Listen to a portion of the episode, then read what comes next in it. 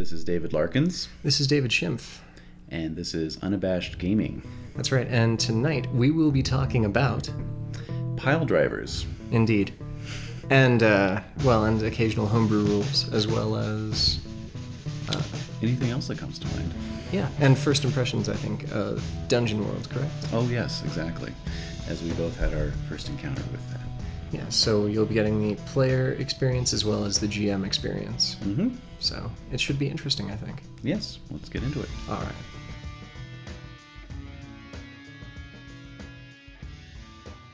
So, Dungeon World. Dungeon World. It was really interesting. Um, I liked the. Uh, let's see. I liked how it just in the mechanics of character creation, it sort of gets the players already role playing. Mm. I find that um, you know with the the classic standard, you know, everyone meets in a tavern for the first time.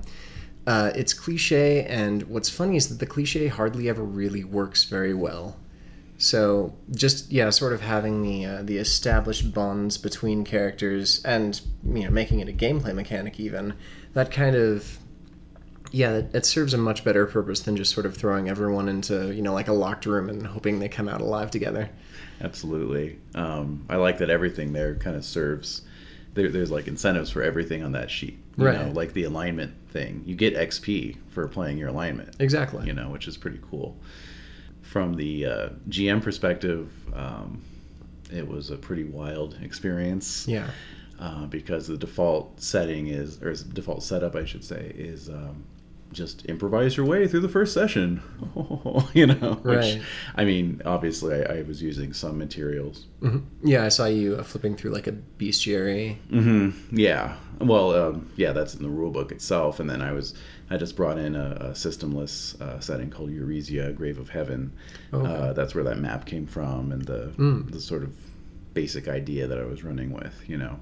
Oh. But um, yeah, there's all this stuff that goes on behind the screen uh, in terms of um, things you're supposed to be doing as Mhm. the Dungeon World GM Right. and there's like these principles that are like written across the top of the page you know that Ah. you're supposed to like kind of keep your eye on at all times and um, you know like how you had the basic moves and stuff like that Mhm. there's gm moves but one of the principles is never tell them what move you're using Ah, So- well, that's yeah, that's it's it's a good one to make. yeah it is it keeps it from getting too mechanistic Exactly. but like for instance um, when jade's character's spear was eaten by the spider because Uh-huh. she failed her hack and slash roll Right. I was using the move um, something. It's called something like um, destroy an item or take away an item. Mm. So basically, whenever there's a failure, the, the the core idea, which I didn't really explain in the session, but the Mm. core idea is failure should never be a dead stop. It should Ah. always, everything should always move something forward. Mm. So even if there's a failure, it should be moving the game forward in some way.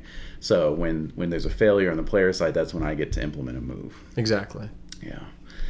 But yeah, my brain did feel a bit like a wrung sponge afterwards because I was just trying to like stay one step ahead of everyone. You know? Yeah. Well, I, yeah. Well, with a new system, I mean, it's it's obvious that you'll need to refer back to the rules pretty consistently. But Mm-hmm. you know, after after a few more sessions, it'll you know end up being second nature. But Yeah. I do like that they don't have you uh, you know call out what you're doing. I think I think that the players can f- would be served also in doing the same thing. Mm. I can see it, you know, devolving into a oh, I'm going to investigate this or I'm going to parley or Mhm. Oh yeah. and that just kind of that just kind of turns it into like a Dungeons and Dragons fourth edition where instead of really being creative, they're just constantly spamming, "Oh, I'm gonna do a furious smash Mhm. or a reaping strike," but there's no real there's no real flavor for the character. It's all just for the outside players. Yes. And yeah, that that kind of it doesn't like you said, it doesn't really serve to move anything forward.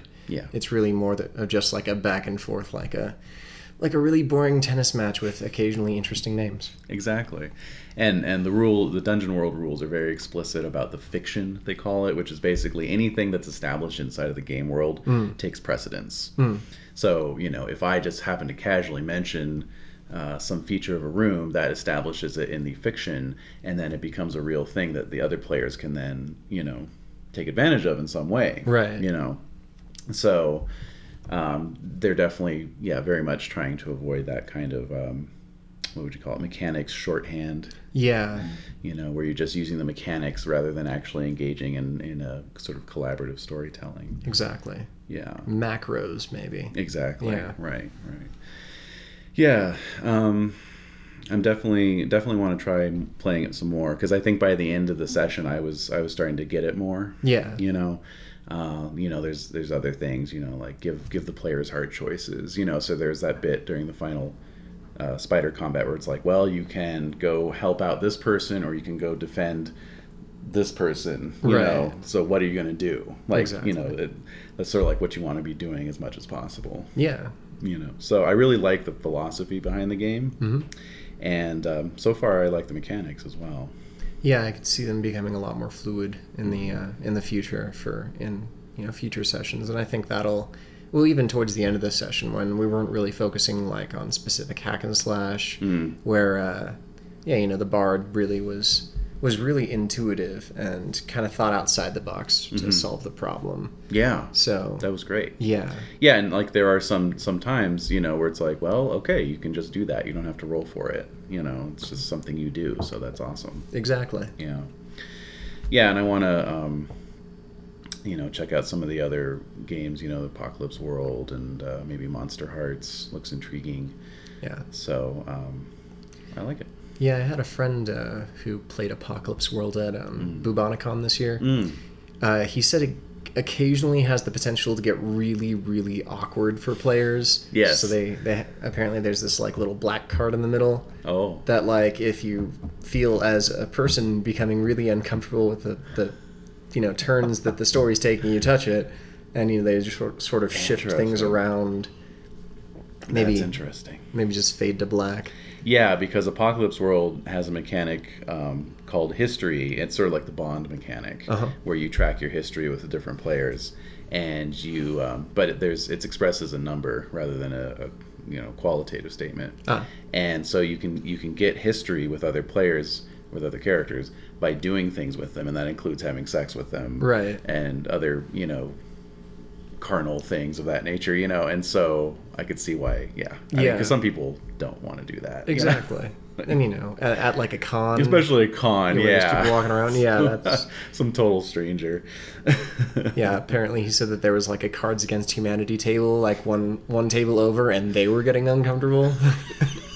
so I it was then I decided that I cannot wait to play this game. yeah, no, I want to run it for sure. Yeah. And um, and that um, that sort of uh, comedy anime hack I was telling you about is actually based off Apocalypse World more Oh. than like it's a hack of Apocalypse World rather than being a hack of Dungeon World, Oh yes. like mechanically speaking.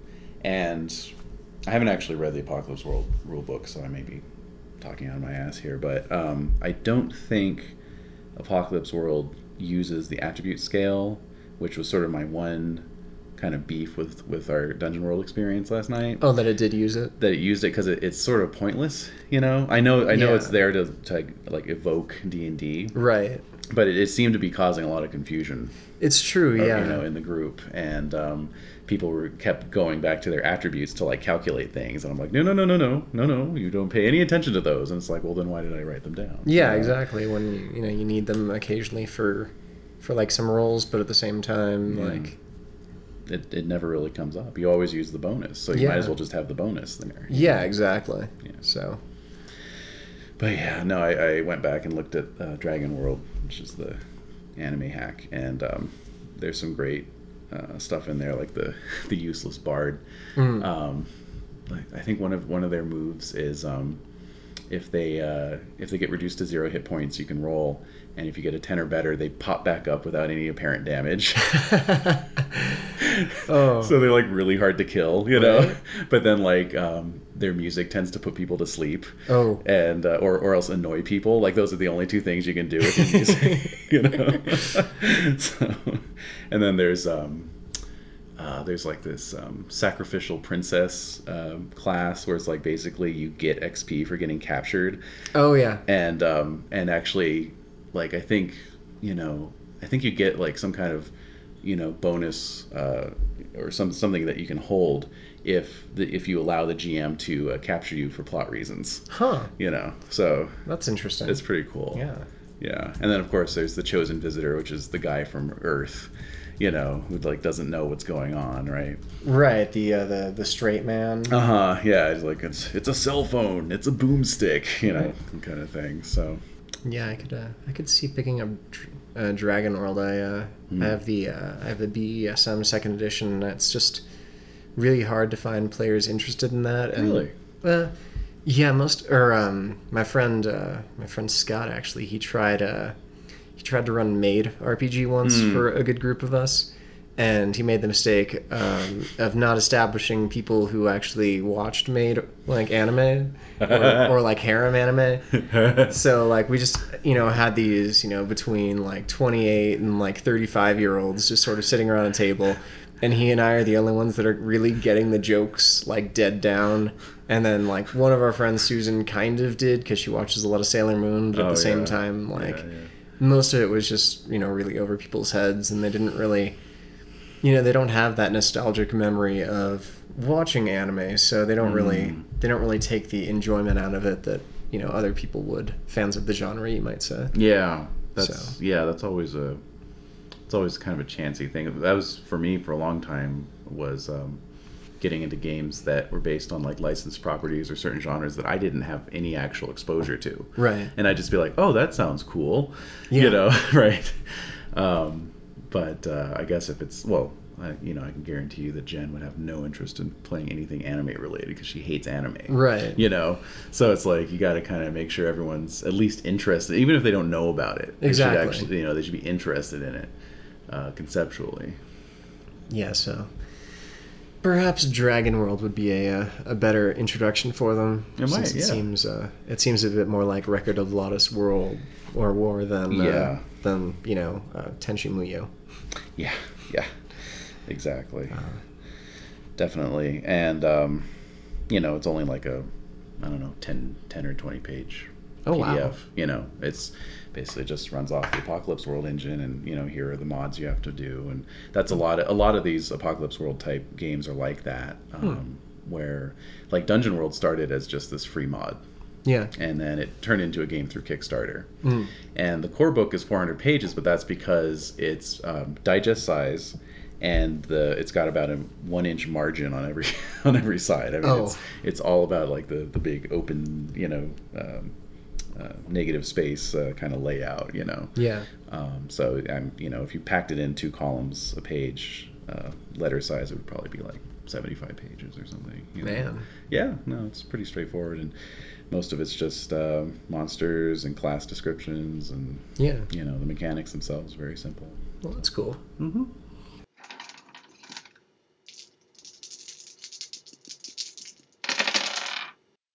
Then uh, moving on to pile drivers, I suppose. Yes, and the not pile driver. jackhammers. not jackhammers pile Yeah. drivers exactly and uh, this was a term that i ran across uh, online a couple years ago it was coined by the critical hits blog i went back and looked it up i didn't actually remember where it came from Mm.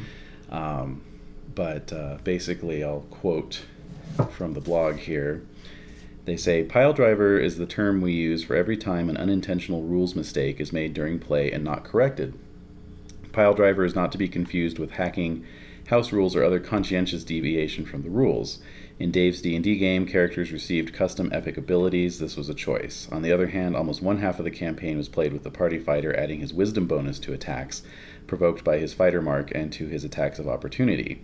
The trigger for that bonus seems pretty similar, and no one thought about it until, for one reason or another, it clicked with the table that they weren't the same thing. It certainly wasn't an overpowering mistake, but it was a clear, long lasting pile driver, albeit benign in a cooperative setting.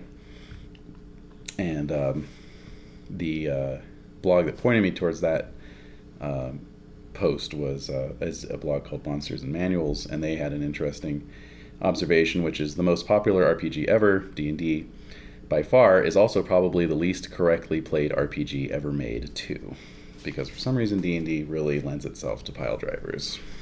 That seems like it. Well, obviously, if it's if it's the most popular game, it will Hmm. you know have the most players and therefore the most mistakes. True. And you know, we we did talk last week about you know younger players picking up, you know, the, the bestiary before the actual game. Yes. So Absolutely, and and that's that's been a big part of it. I think is the multiple core book uh, format, Right. And also like all pretty much every edition of D and D prior to third edition was a mess.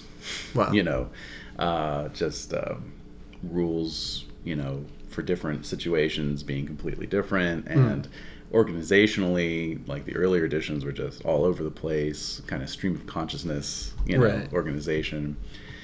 So I've you know I've read about probably more pile drivers than I've actually personally experienced, but you know some of the ones I'm thinking about are um, you know misreading uh, how long spells should last, or um, you know sort of glossing over uh, certain things like oh well if you have multiple attacks uh, you you know you do them all at once oh no actually the rules say you know you you alternate you know so everyone Right. gets attack one everyone gets attack two that changes the game you know pretty significantly Indeed. you know if you've got someone with three attacks and they can do it all at once you know you're going to have much bloodier combats with much more capable pcs Absolutely. yeah.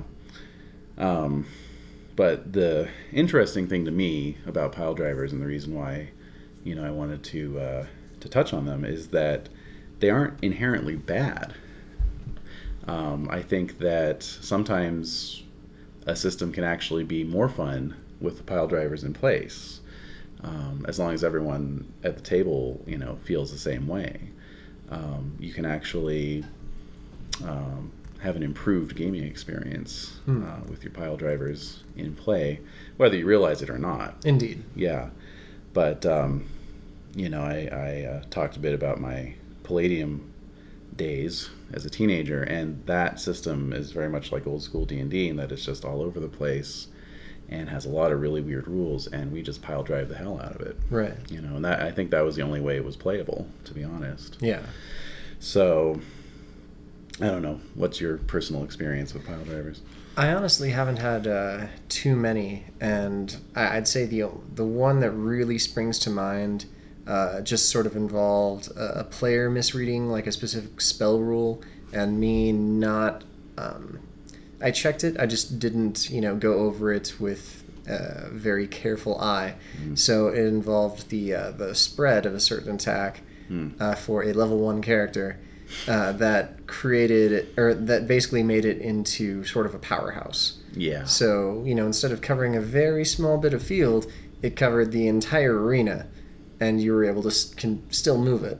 Mm. And so it, um, you know, it made my combats harder. Um, it, it, it actually kind of derailed my entire intention for that campaign actually which was my uh, which was my 4e dark sun Ah. it kind of turned it from you know i'm going to throw really deadly stuff at you into oh the players suddenly have these you know really game breaking things they can do and they're going to use them as much as possible and i Mhm. won't be able to you know do anything to stop them Right. and so essentially when we uh, when we found out the mistake it uh, was sort of agreed on unanimous, unanimously that we would change it back to you know what was originally intended and not long after the uh, the owner of that character switched to something else because he didn't really have his uh, instant win button anymore i think Yeah, that's definitely the downside to pile drivers is is uh, if you discover it has been going on and you want to dial it back. I mean, how do you do that? You know, it's it's like weaning somebody off of a narcotic. you right know? you're, you're taking away their favorite toy exactly, and it, it really it really uh, deflates the energy. I mean, in, in the World of Darkness campaign I'm in right now, where we were having a pile driver issue with some of the um, the um, changes between the original New World of Darkness and the rules update that's just come out. Hmm. Uh, when we discovered the mistakes we'd been making, it there was you know the campaign kind of hung in the balance there, you know, for about a week as the the GM storyteller kind of uh, molded over whether he wanted to continue or not right you know because that's that's one way of looking at it is uh, well you know is what's happened in this campaign so far quote unquote legitimate right right but um, like i said for, for myself for the most part i think they're a good thing um, except when they're not Yeah. the one that, that always drives me nuts um, listening to um, Call of Cthulhu actual plays. This I would say this is probably the most common Call of Cthulhu pile driver. Is people um, screwing up the uh, insanity rules. Ah, Uh, it seems like people uh, usually forget either to have the intelligence times five roll um, to see if your character goes temporarily insane. Right. They usually skip right over that and go right to the temporary insanity because everyone gets so excited. exactly. Right. Um, and then uh, the other thing is they seem to uh, sort of conflate temporary and indefinite insanity Yes. which you know I can understand that they're they're very there's very fine grade between those two you know concepts. it's true. You know, I mean, unless you know, I mean, at first blush, you know, Right. you kind of oh, what's temporary, what's indefinite. You know, they're they're they kind of sound the same. Exactly. You know, but they're quite different. And um, you know, indefinite insanity is something that is much more long term and should be worked out between the player and the keeper. And instead, you know, I hear people like rolling on the temporary insanity table and Yeah. it's kind of weird, you know, like so it's it, in that sense I think people sort of pile drive Call of Cthulhu to up the insanity factor. Yes. Well, obviously, it. Uh, I mean, for the uh, for the keeper, at least, it sort of makes it more fun for you because, I mean, the the really the, the way that you know Call of Cthulhu really ends for players is that they usually go crazy. Right. The the longest living ones, they're obviously the least sane, and you know the really lucky ones, at least physically, tend to be the really unlucky ones mentally. So I've definitely been at tables where the excitement of just seeing someone roll, you know, like really high on their, you know, on their sanity check and, you know, basically like crit failing it. And then, you know, the, the GM rules, oh, well, you're just going to take the maximum then. And so, you know, there's just, you've already gone through, you know, the acceptance of, hey, I've, you know, royally messed up here.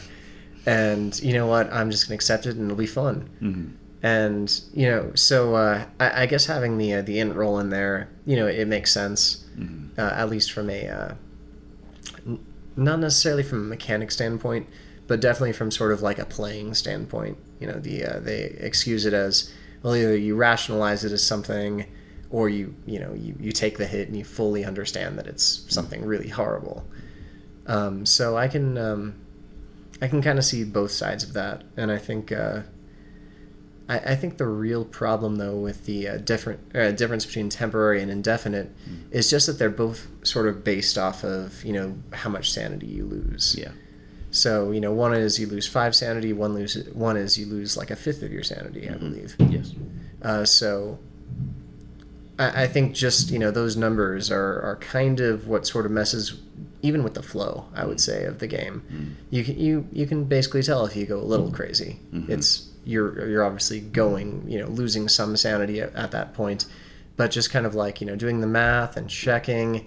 It seems like there there probably should be a better way to determine indefinite uh, insanity, but you know that that falls under the under the house rules discussion that we'll be having later. Yes, that's right. It does get into house rules, and I know the uh, the current keeper screen that I have actually has a uh, a little track across the top of it, just so that you can see at a glance what a fifth of any given number is. Right. You know, so that that obviously points to the fact that this is an issue that comes up a lot. Exactly. So Yeah.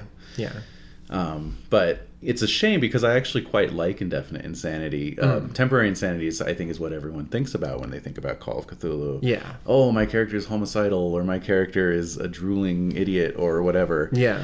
But indefinite has some interesting um, applications in terms of taking a character out of the story for a little while if you're in a campaign mode. Um, the Gaslight campaign I ran, we had a character who uh, had his mind switched with a, uh, a London constable. Oh. Uh, he and he was actually a, uh Scotland Yard detective, so they had their minds switched. and then um, the original body, the original PC's body, was was then killed.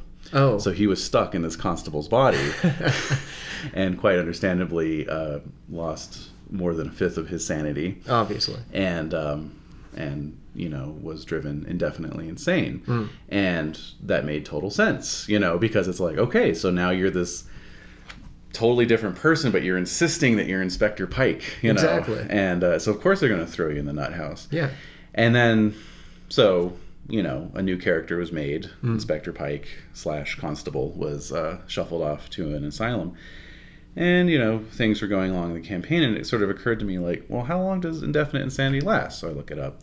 Well, it doesn't last more than six months. Yeah. You know, I mean, six months is the maximum. And uh, we were playing on, on sort of that, that scale where there might be months between adventures. Mm. And it sort of occurred to me, and I ran it past Pike's player. Um, you know, I said, well, you've basically got a backup character now. Mm. You know, Pike has learned to just sort of toe the line and say, of course I'm Constable Henry or whatever his name was. Right. Oh, I'm totally sane now. I'll be on my way. you know, and he knows he's still Pike, but he's rec- he's reconciled it to being inside this other person's body, and, and it's okay for him now, and, and he's sort of regained some some kind of grip on reality at this point. Yeah. And we didn't end up bringing him back in, but it struck me as that well, that's an interesting way of looking at indefinite insanity. It just sort of KOs a character for a certain period of time, Right. but they can always come back. So I'd like to see it more often, but I understand in like a one-shot uh, context, Yeah. you know, you want to kind of go for the for the theatrical short-term stuff, and so that makes sense. Exactly.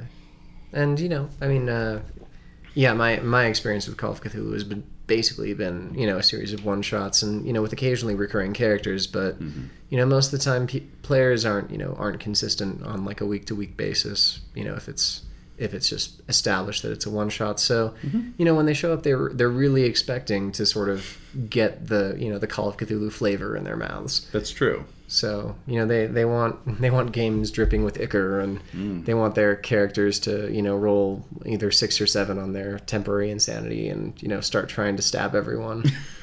So That that is fun. I mean, there's Yeah. no doubt about that. And absolutely, I'm looking forward to the new edition. It's going to have uh, an insanity deck. So instead of rolling on a table, you can just deal a card out.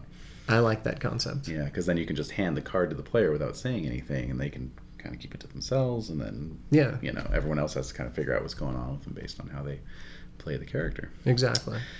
Um, so I think we could transition into the house rules discussion at this point. All right. Mhm. Um, so yeah, gaming house rules. Uh, obviously, they're you know they are myriad uh, house rules that uh, that take place even you know on a small scale in gaming.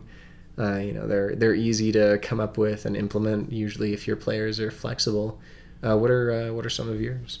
Well, it's an interesting thing with me and house rules because for a long time I was very pedantic. Mm. Um, I was very much a rules is written kind of person. Um, not even in like the sense of, um, you know, oh well, I'm just going to run these rules right or wrong.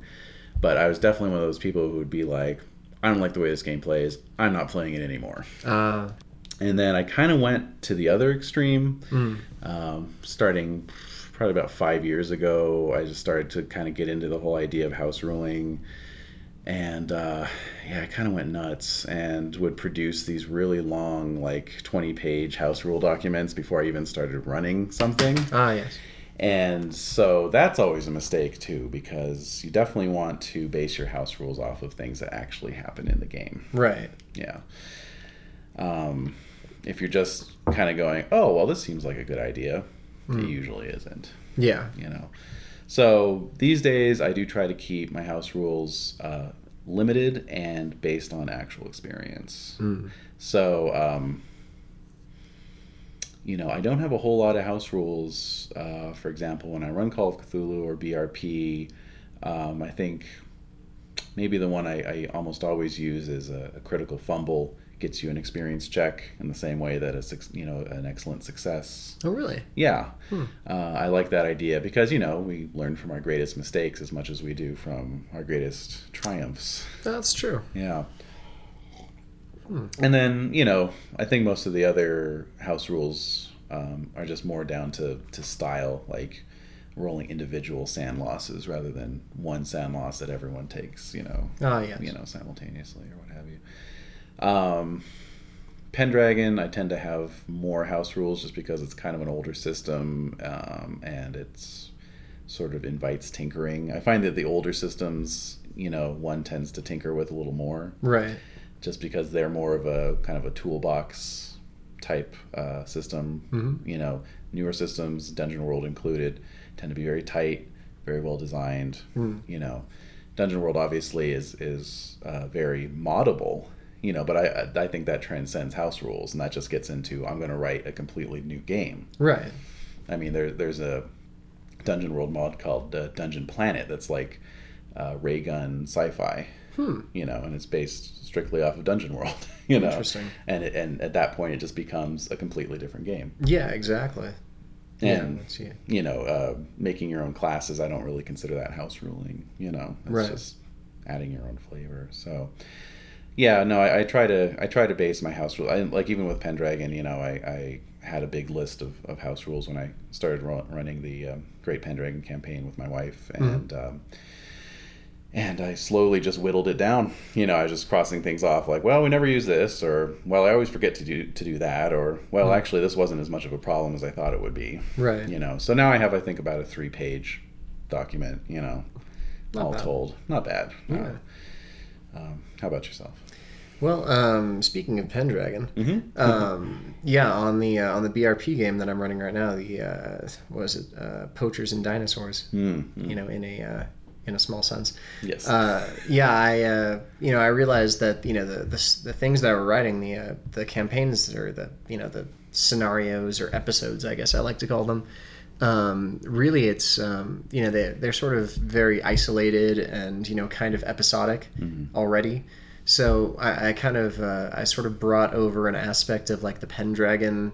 Um, you know, downtime. Like every, you know, you, with Pendragon, you have a little action, but then like really nothing happens for the rest of the year except for you know the winter phase. So you know, I kind of, I kind of brought in like a weekly downtime counter for players so that, you know, um, depending on how many weeks we spend in between games, I sort of you know estimate that's how many weeks in between you know their various adventures. So you know giving them like skill rolls each week or you know something that their character is specifically working towards.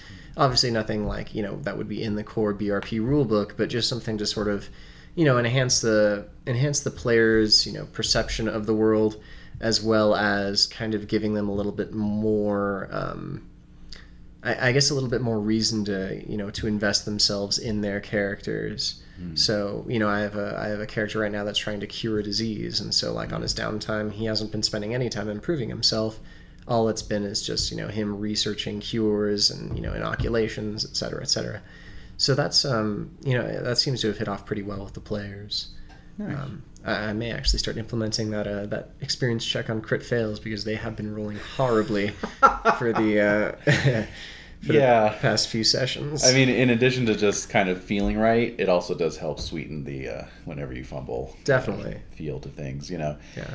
um, there's a there's a BRP uh, house rule I've I've heard a couple people use that I don't personally, um, you know, think is you know something I'd want to implement. Right. But it's uh, some people actually allow multiple checks on a skill.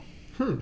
you know so and i think those are like when they tend to have house rules that uh, make it really hard to get a check Right. like well you only get a check if you roll a fumble or critical success you know 5% of your skill Right. um, well yeah so that's pretty tough and Yeah. you know so it's like but you know if you happen to do it twice you can check it twice you know Mm. I, I tend to like the rules as written just well you have it you, you, you're either checked or you're not checked and there's only so much you can learn basically Exactly. you know Yeah. But, um, you know that's that's sort of what I fell in love with was house rules was reading other people's house rules Mm. and that's why I would produce these massive documents because I'd be like that's cool I'm, I'm stealing that ooh I like that too you know Yeah. um, it's it's tempting to just you know grab house rules and and really you know go nuts with it uh, especially when you have a system that sort of allows you to do it Right. uh, a tightly designed game like GURPS or Mhm. uh, fourth edition or even third edition D and D, Oh yeah. um, that would be pretty tough to house rule. I know people do it, Yeah. but um, I wouldn't try it. Yeah. I've uh, let's see. I've played in one 3.5 D and D where uh, the uh, the GM he uh, he did what you were talking about earlier. He has like maybe 50 pages of house rules, but it's it's like combination house rules plus his setting he's been working on Mm. for quote unquote 20 years. Mm, So like you know, there's all these there's all these character generation and like Yeah. new races and you know uh, very interesting stuff, uh, very involved character creation, and you really sort of you kind of get a feel for your character, but it's mainly just through like random dice rolls and like you know choosing points. It's not exactly you know you inputting your own you know flair onto the character. It's really just choosing from a preset list or having something chosen for you. Mm. So it's you know it's, it's got some ups and downs. I, I enjoy it just because I'm you know I'm I'm an incredible fan of char gen. Like, Yes, that's absolutely. that is one of my favorite parts of being a player. So I always I always enjoy the mortality of um, of certain characters of mine, um, just so I can re-roll something. And you know it's it's why I also enjoyed you know rolling one shot or you know setting up one shots for people just so I could create their characters for them Ah. so they didn't have to. Yes. But um, you know, just something, just having something that glutted is, I, I, it feels somewhat self defeating to me because you know, for players, they're never really going to read all the way through the rule book.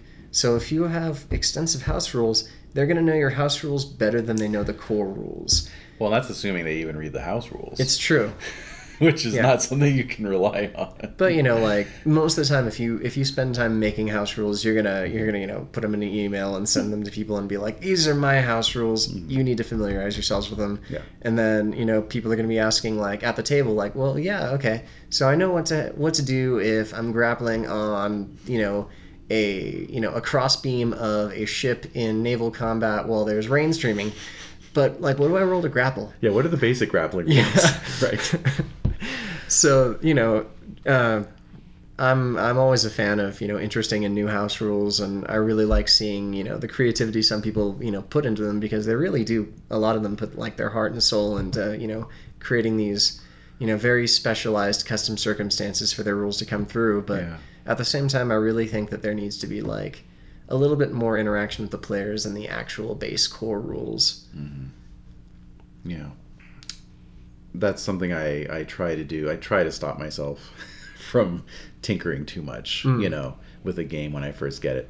Just run it, you know, Yeah. as written. That that happened with me in Savage Worlds. The first couple times I tried to run Savage Worlds, I tried to do it all fancy, Mhm. uh, converting uh, systems over or worlds over from other systems, and it didn't work too well Yeah. you know because i didn't i didn't know all the all the ways the system worked together internally hmm and so that's why i was like i'm going to just run deadlands reloaded because that is something that's written specifically for savage worlds Yeah.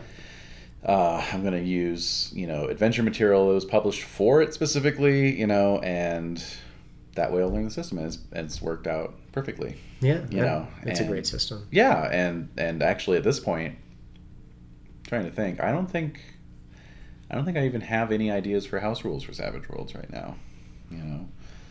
Um, i read a, uh, a really interesting statistician did a, uh really interesting breakdown of the of probability curves of the different dice hmm you know because there's that you know you think well if i'm rolling a d4 then there's a 25% chance i'll ace you know? Exactly.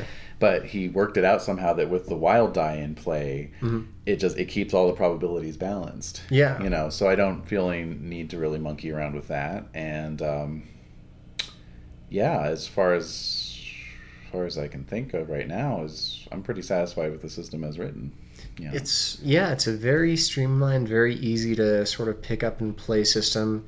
And yeah, I really do like what the uh, what the wild die does for your uh, you know for probabilities. Like I was I, I was sort of thinking the same thing. Like you know with the D four you get the twenty five percent chance to ace, but you know you also get the twenty five percent chance to crit fail. yes and you know so the, the wild die sort of ups you know your probability but at the same time like it ups the probability for other things when you have higher skills. Yeah. So it's you know it's it it's a very clever mechanic for uh, for what they were trying to accomplish and it really does create a good sense of balance. Yeah. Yeah.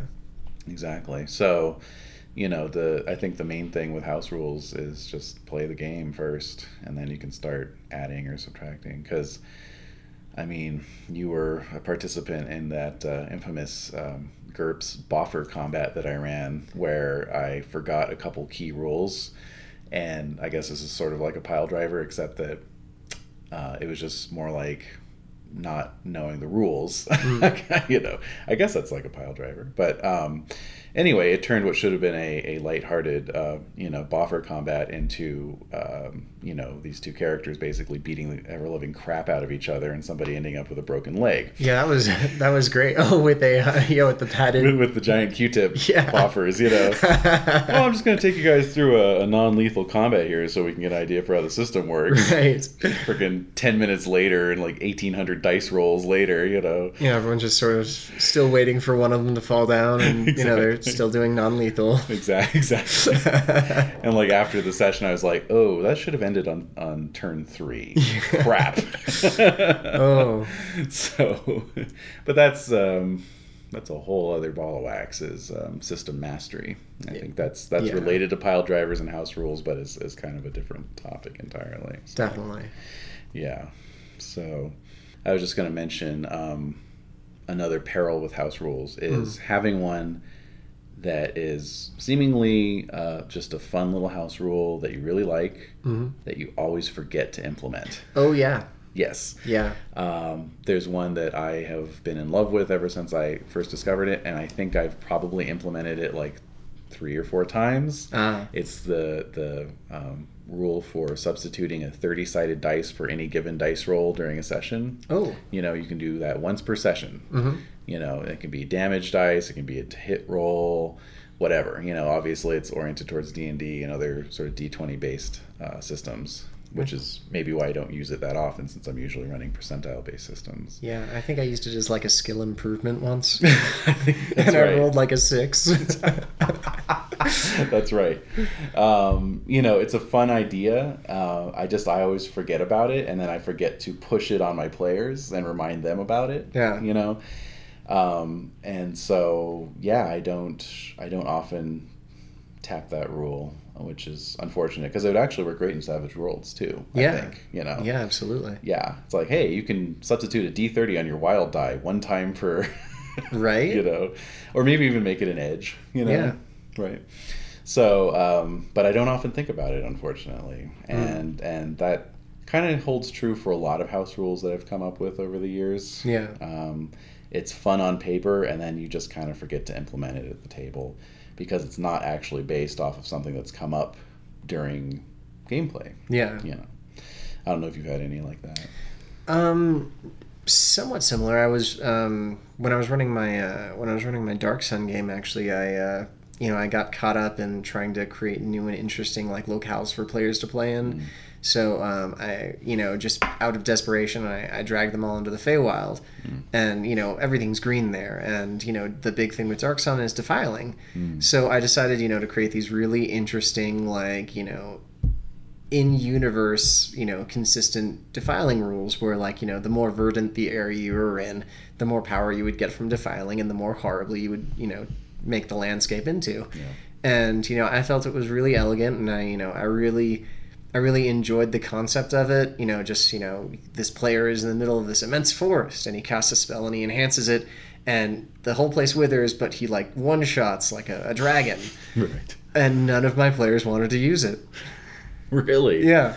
Oh, that's funny. So it was it was kind of like a backfire. Like it was it was so like glutted with you know with flavor and text and like you know circumstantial bonuses that they just never wanted to refer to it and they just stopped defiling and I was really sad.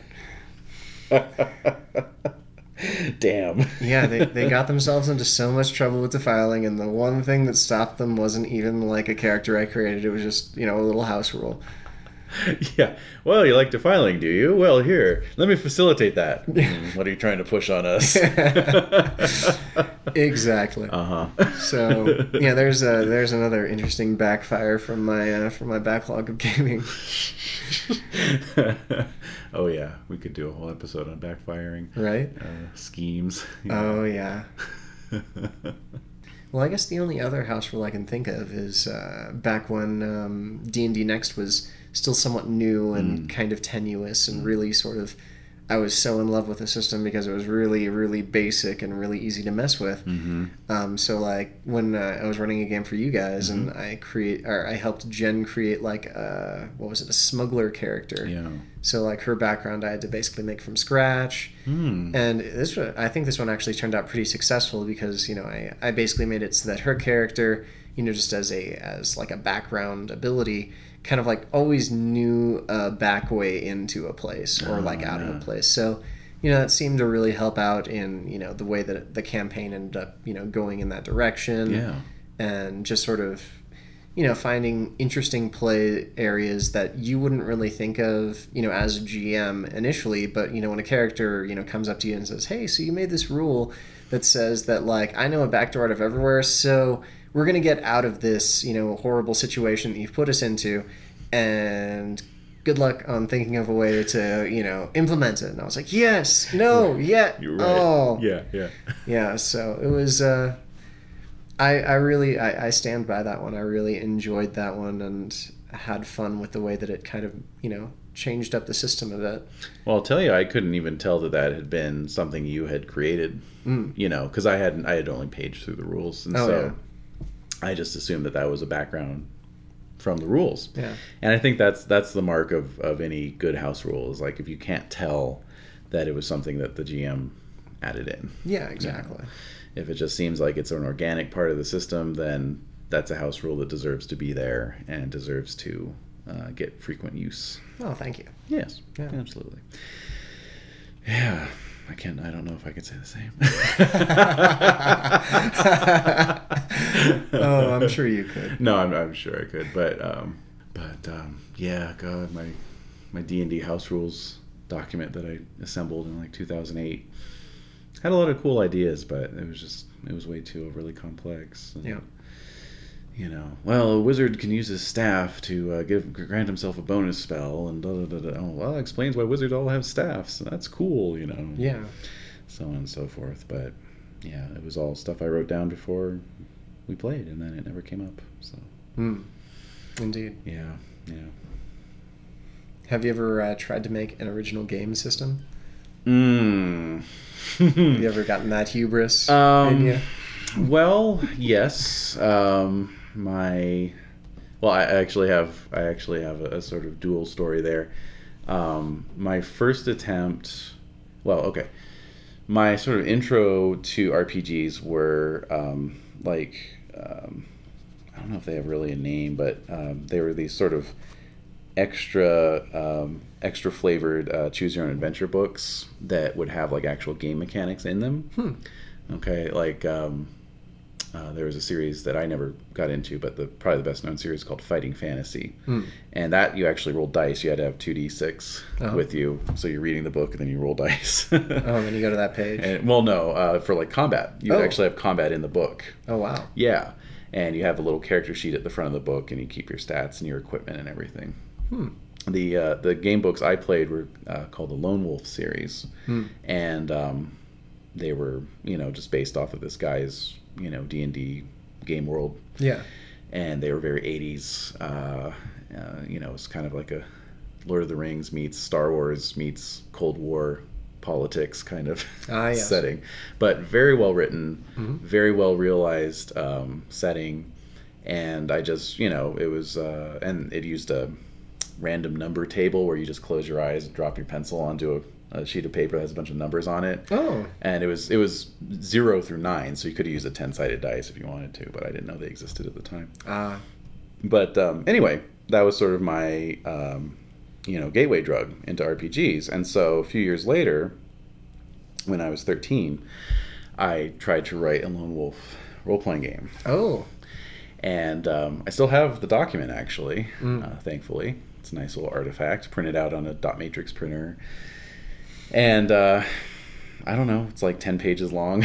Yeah. you know, and uh, built off of the mechanics that were in those game books. hmm Um, but with all this weird crap, like the setting doesn't have elves in it, but for some reason I included elf as a playable class because I guess that's just what you do. yeah you know, right? so anyway, my attempt at doing that inspired my friend Alex to write his own um game a couple years later, and this was when the first XCOM had come out. Mm. And so it was a total XCOM ripoff. Oh yeah. And he called it Xenomorph.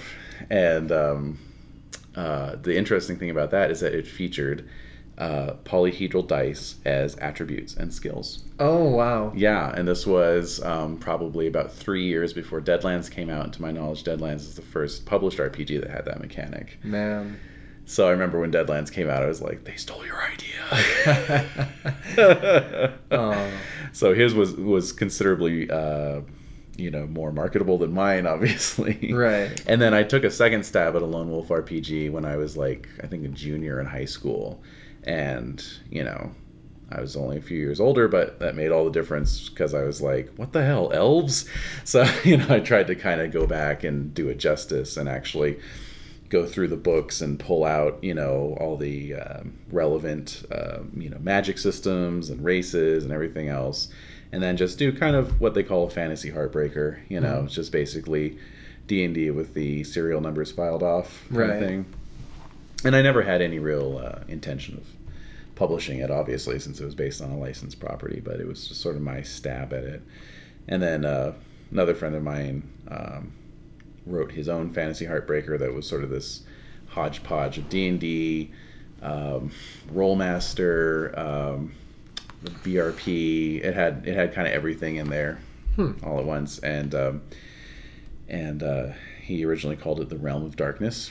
Oh really? Yes, and then uh, and he actually had ambitions to publish it, Oh. and then he eventually changed the name to False Hope because um, basically we just gave him so much shit about it and uh, refused to play it. Mm. so he's, it, it became his false hope to uh, that he would ever do anything with it.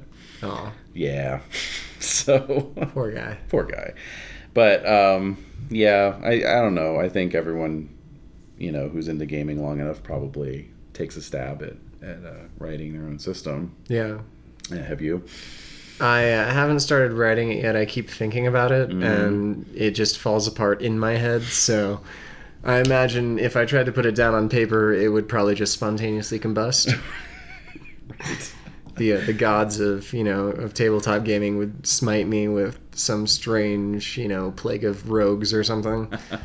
So Yeah. I'm trying to stay humble and you know work on system conversions instead of uh, instead of creating new ones. Yeah, I mean, you know, I, I'm sort of of the opinion. I mean, house ruling's one thing, and like I said, you know, it took me years even to get to that point. hmm So I think you know there are people who are just natural uh, sort of tinkerers and you know um, game rules guys. You know who who just like they'll look at a book and all of a sudden there'll be like this animation of the paragraphs coming out of the book and like you know floating around in front of their face. You know, and they see how it all works together in this sort of Hellraiser type you know revelation, right?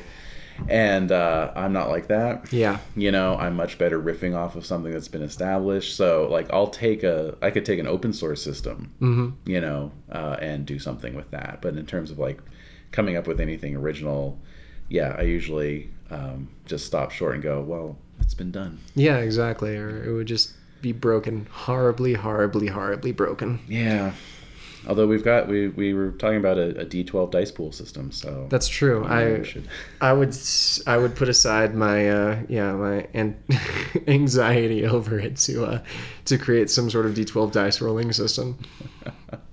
The D12 does not get enough love. No, it does not. Um, I actually just heard about um, four-sided dice that come on a D12, so it's like one through four numbered three times. Hmm. Because you know, rolling a four-sided dice can kind of lame. So that way you get you get the satisfaction of rolling a D12 every time you have to roll a D4. Oh, hmm that's kind of nice. Yeah, I thought it was a neat idea. Yeah, that. Uh... Yeah, because the D4 doesn't exactly roll too well. You kind of just have to flip it. Sort of anticlimactic. Yeah. Yeah. So it's like, yeah. I mean, I, I like the D4. It's a, you know, it's a little, it's an elegant little, um, you know, pyramid. hmm Yeah, Just, sure. just not exactly in, you know, rolling shape. No. Yeah. but yeah, I, there is a point where um, uh, I think house ruling does turn into uh, writing your own game. Yeah, definitely. And um, well, I was sort of mentioning last week when I was talking about Palladium and just um, uh, you know how that system is essentially D and D with a lot of hou- uh, enough house rules on it to turn it into a completely new system. Yeah. You know, but you can still see all the D and D in there. Mhm. You know, and that's how a lot of systems were. Um, kind of that second wave of of systems uh, in the '80s. Um, it was just people kind of messing around with the established mechanics, you know, Yeah. rather than, you know, nowadays it's like that's another sort of barrier to writing my own game is like you have to you have to be so far outside the box, you mm-hmm. know, Right, we like like Dungeon World. We need some new dice, is what we need. Exactly. yeah, you need to have these like you know just these these brain waves, you know, or it's like, what if the GM never rolls dice and there's no such thing as failure because everything drives the game forward, Right. You know, and it's just like I would have never come up with that by myself. Exactly. you know, and partly because I, I like tradi- I, like I like Dungeon World and I like the uh, a lot of indie RPGs, Mm-hmm. but ultimately I'll always come back to traditional RPGs because there's just something about that dynamic that I like. It's true. I, I very much like rolling dice as a GM because you will never roll better than you do, except when you're a DM. That's right. That's right. that is totally true. Yeah, so if any players out there need like an ego boost, if they've been rolling like straight ones for like six months now, Mhm. just run your own game and see how well your like level one kobold minion rolls against these poor hapless players because it will murder them and you'll feel terrible for a second. Yeah, I have to say, running Savage Worlds uh, more so than any other system I've run because like Uh-huh. when I when I roll four aces on a roll and Yep. I get like thirty six on a skill roll or even worse on a damage roll, Yeah. it's like this mix of elation and uh, just total um, Schadenfreude and, uh, and, and and genuine you know genuine uh, sad feelings on the player's behalf. It's like, well, I hate to tell you, I just rolled five aces and I got a thirty six. You know, Like, I'm really sorry. All that hard work and yeah. Oh. so. But yeah, that's what uh, that's what kind of makes those ones fun for uh, at least for me because yeah, I like rolling characters. This is David Schimpf, And this is David Larkins, and everyone have a great evening. and we will catch you next time. That's right. Hey, folks. Thanks for joining us for our second episode. As I said at the end of episode one, what we'd really like is to hear from you, our listeners. Right now, the best way to do that is to leave a comment at our blog, which you can find at unabashedgaming.blogspot.com. Or, even better, give us a call on our game line, Lake Geneva, Wisconsin voicemail number 262 729 9774. If you have a gaming related problem, question, idea, or any other topic you'd like to hear us bat around on our podcast, we'll do our best to oblige. Until next time.